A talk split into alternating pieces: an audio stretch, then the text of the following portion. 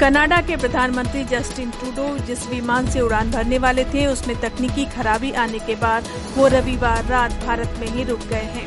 कनाडियाई प्रधानमंत्री कार्यालय के एक बयान के मुताबिक ट्रूडो की उड़ान रात 8 बजे उड़ान भरने वाली थी, हालांकि उनके CFC 001 में तकनीकी समस्याएं आने के बाद इसे रोक दिया गया।